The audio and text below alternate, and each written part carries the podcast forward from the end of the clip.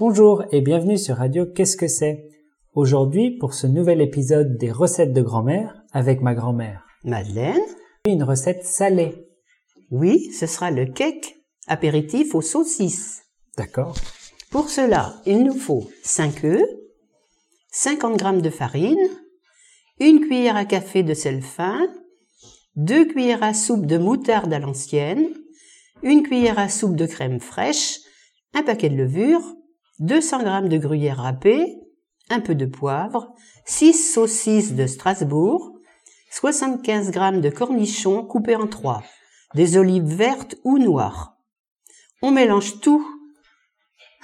Il n'y a, il y a pas de, de préférence, on mélange tout ensemble. Une fois bien mélangé, on cuit au four pendant 30 minutes à 200 degrés. Voilà, c'est tout. Qu'est-ce que c'est des saucisses de Strasbourg? Alors, les saucisses, ce sont des toutes petites saucisses, pas beaucoup plus grosses qu'un beau crayon bille, et que les enfants adorent quand ils sont petits. D'accord. Donc une recette très facile. Très facile, oui. J'espère que tout le monde va essayer. Oui, j'espère aussi. Et on se dit au revoir. Au revoir.